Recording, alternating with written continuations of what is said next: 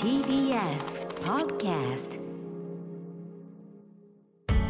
発信型ニュースプロジェクト。TBS Radio 905-954荻上チキ。セッション。臨時国会衆議院で代表質問始まる。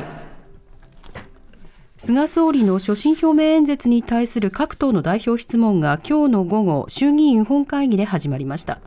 最初に立憲民主党の枝野幸男代表が質問に立ち新型コロナウイルス対策や日本学術会議の会員任命拒否をめぐる問題を追及しました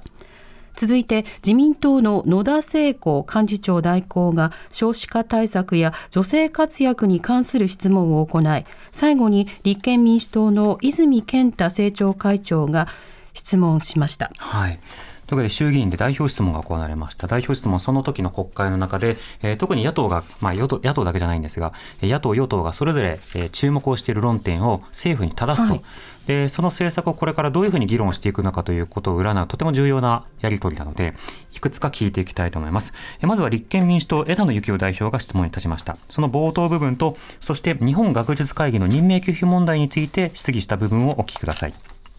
立憲民主党は、一人一人の命と暮らしを守るために、目先の効率性だけにとらわれず、人を幸せにする経済を目指します。新自由主義に代わる新しい選択肢として、政治が責任持って支え合いの役割を果たす共生社会の実現を目指します。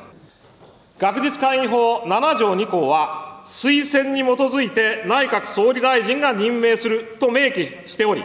推薦された方を任命しないことは条文上明らかに違法です。1983年の中曽根総理による政府が行うのは形式的任命に過ぎないという国会答弁とも矛盾します。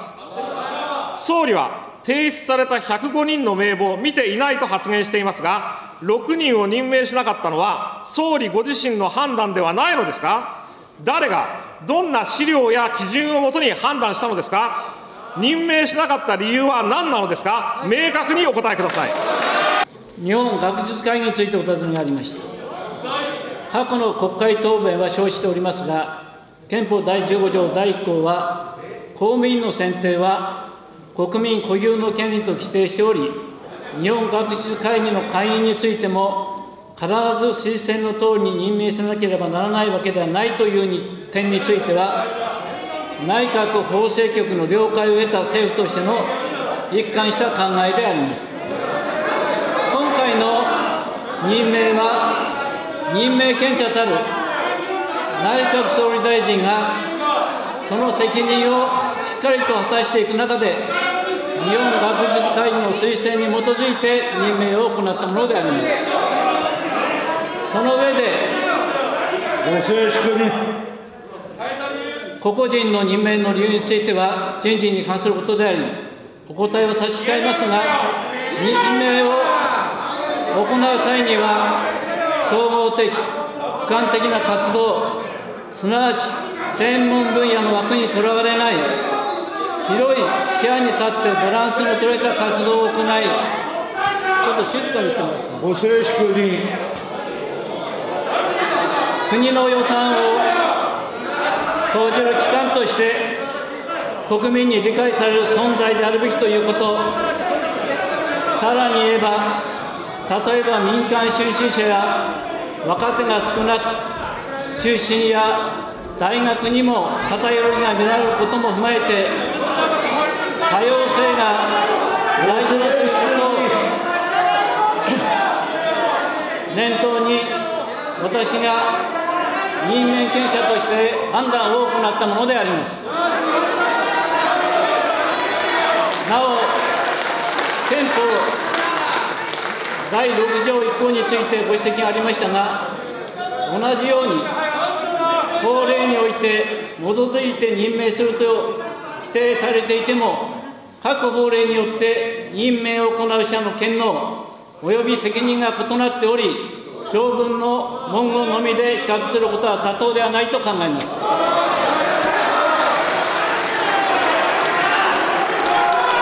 はい、日本学術会議の推薦名簿について、えーまあ、拒否することがあり得るとしたあの法制局の解釈とだからといって理由も説明なく好き勝手に拒否していいというふうにできるわけではない。ところに大きな隔たりがあるんですがそこは今日も説明されませんでした、まあ、説明できる理由がないからだと思います。で今回その一応ですね民間出身の方が少ないとかあるいはその若者が少ないということを学術会議のあの選定拒否の理由の一般論として述べてましたけれども学術会議を何だと思ってるのかという感じですよね。学術会議は会議は学識的な専門的知見がしっかりある方ということになるので、当然若手がいればそれに越したことはないんですけれども、それは相当の学術的業績ということで考えると、一定の年齢というものの要件はやっぱり必要になってくるわけですよね。年齢が必要なんではないけど、業績が必要となる。ただ、それだけを出すための期間というものも当然必要になるわけです。しかしながら今回がそれだけの理由だというふうには当然言えないでしょう。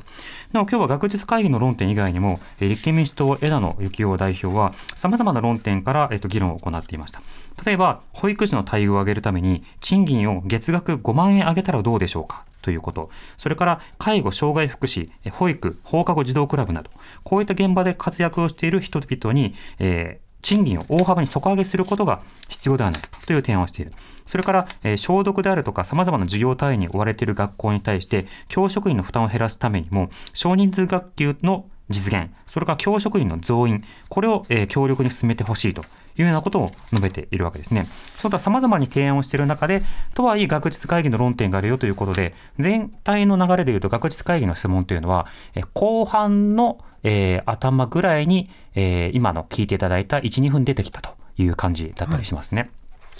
で、そうしたようなやり取りがあった後に、菅総理の政治姿勢や未来への未来へのビジョン、そうしたものを聞いている部分もお聞きください。総理の言う自助と共助と公助を順番に並べる考えは、端的に言って、昭和の成功体験にとらわれた時代遅れのものなのではないでしょうか。最後に、改めて総理にお尋ねします。日本をどんな未来へと導こうとしていますか？あなたはどこを見て、誰の声を聞いて政治をしていますか？苦しんでいる国民の声は届いていますか？政治に私たちは見えていますか？という声に、あなたはどうお答えになりますか？目指す未来像と政治性についてお尋ねがありました。今回の演説では、デジタル化、グリーン社会の実現、地方の活性化、すべての方々が安心できる社会保障、日米同盟を基軸とした積極外交の展開など、政策の大きな方向性をお示ししました。その根本を貫く考え方が、自助、共助、公助、そして絆です。まずは自分でやってみる。そして家族や地域で助け合う。その上で政府がセーフティーネットでお守りをします。まずは、後者国民から信頼される政府を目指すことが大事であり、そのためにも、行政の縦割り、既得権益、そして悪しき前例主義を打破し、国民のために働く内閣して改革を実現してまいります。また私は、常々、国民から見て当たり前のことを実現すべく取り組んでまいりました。今後も現場の声に耳を傾けて、何が当たり前なのかをしっかり見極めた上で、大胆に改革を実行してまいります。当たり前を実現するというふうに述べた菅総理。ただその当たり前の尺度というのは人によって当然変わりうるわけですよね。公文書のあり方とか様々な学術会議の拒否の問題も説明してほしいというのは僕にとって当たり前なんですけど、菅さんにとってはどうも当たり前じゃないわけですね。一方で例えばその家族主義とか家父長制とか、あるいはあの伝統的な、えー、家族観、例えば選択的夫婦別姓がなかなか導入されないとか、そうしたところを普通だと考える人たちもいるわけです。その当たり前とは一体何かという線引きの議論に対して真摯に向き合うことがこれからも問われてくるわけですね。で今言った選択的夫婦別姓などの論点については自民党野田聖子幹事長代行が質問に立ち女性活躍の論点とともに菅総理に正しています。今年は社会のあらゆる分野において2020年までに指導的地位に女性が占める割合を少なくとも30%程度になるように期待するという202030の目標達成年でしたが、目標達成は困難な状況です。ここに一つの例があります。かつて EU 各国がクォーター制を導入する中、ドイツは一貫して導入反対の立場を取っていました。しかし、メルケル政権では、100を超える大手企業に対し、2016年から取締役会等の任命権限を持つ、その立場の女性比率を30%以上とすることを法律で義務付け、他の大手3500社にも自主目標を課しました。ドイツでは自然の変化に任せていては、男女均等を実現するのに90年かかるという試算があり、国家の成長のために抜本的な意識の改革に取り組んだのです。女性活躍とは、国、社会がさらに成長する余地そのものであります。国民にとって大きなメリットだと考えを変え、社会全体が変化に向けて一歩踏み出すことが、令和の改革ではないでしょうか。行政府にあっても、法務省法制審議会は、1996年、選択的夫婦別姓制度導入を答申しました。内閣府男女男女共同参画推進本部は、202030を目標にしています。内部から組織を改革していく必要もあると考えますが、女性活躍に関する基本方針について、総理の考えをお伺いします。女性活躍に関する基本的な方針についてもお尋ねがありました。女性の活躍は、国民一人一人の幸福を高めるとともに、我が国の社会経済社会の持続的発展を確保するために極めて重要であります。このため、第4次男女共同参画基本計画に基づき、女性の指導的地位への参加拡大に取り組んでおり、国家公務員については、各役所段階に占める女性の割合が過去最高となるなど、女性の登用が着実に進んでおります。引き続き女性活躍の旗を高く掲げ、強力に取り組みを進めるため、第5次男女共同参画基本計画を年末までに策定をし、令和の時代にふさわしい男女共同参画社会を構築してまいります。自民党野田聖子幹事長代行の質問だったんですけれども、はい、途中でクオータ制という言葉が出てきましたね。はい、これはまあ割り当て制ということで、女性比率をこれぐらいにしましょうであるとか、人種割合をこれぐらいにしましょうというような格好で、数字上の目標あるいは義務を設定をして、それにま従うようにすることで、社会がこれまで男性中心だったりしたものというものを、まあ、短期的にこう変化させていこうと。まあ、そういったような政策になるわけですね。で、実際その比率、男女の比率などが変わっていくと、今社会にある、まあ、偏見とか偏りというものが、心理的にも緩和されていくという効果は、いろんなところでこう、証明されているわけです。あとはそれが政治的にどう決断されるのかというタイミングだったんですが、具体的にクオート制に触れながら選択的夫婦別姓とかいろんな数字を掲げた野田聖子代行に対して、菅総理の回答というのは、まあ、年末にまとめますよというようなことは言ったんですけど、具体的な数字などはまだ出てきませんでしたね。そのあたりがどうなるのかというのは今国会の一つのポイントかなと思います。最後に、立憲民主党の泉健太政調会長が質問に立ったんですが、えー問題となった自民党の杉田水脈議員の発言、女は嘘をつく発言などに端を発した、うん、えー、性暴力被害者に対する支援の在り方などについて質問がありました、はい、自民党内の部会で自民党所属議員が、女性はいくらでも嘘をつけますからと発言したことが世間の大きな反発を呼びました。この発言は非公式の場だったとか、文脈とかの問題ではありません。根本的な認識としてとんでもない発言だったからこそ多くの抗議の声が上がりましたたった数日で13万6千人もの署名が集まったとのことです例えば性暴力、性犯罪、DV に遭った方々は、過去被害を訴えても、証拠が乏しいと言われたり、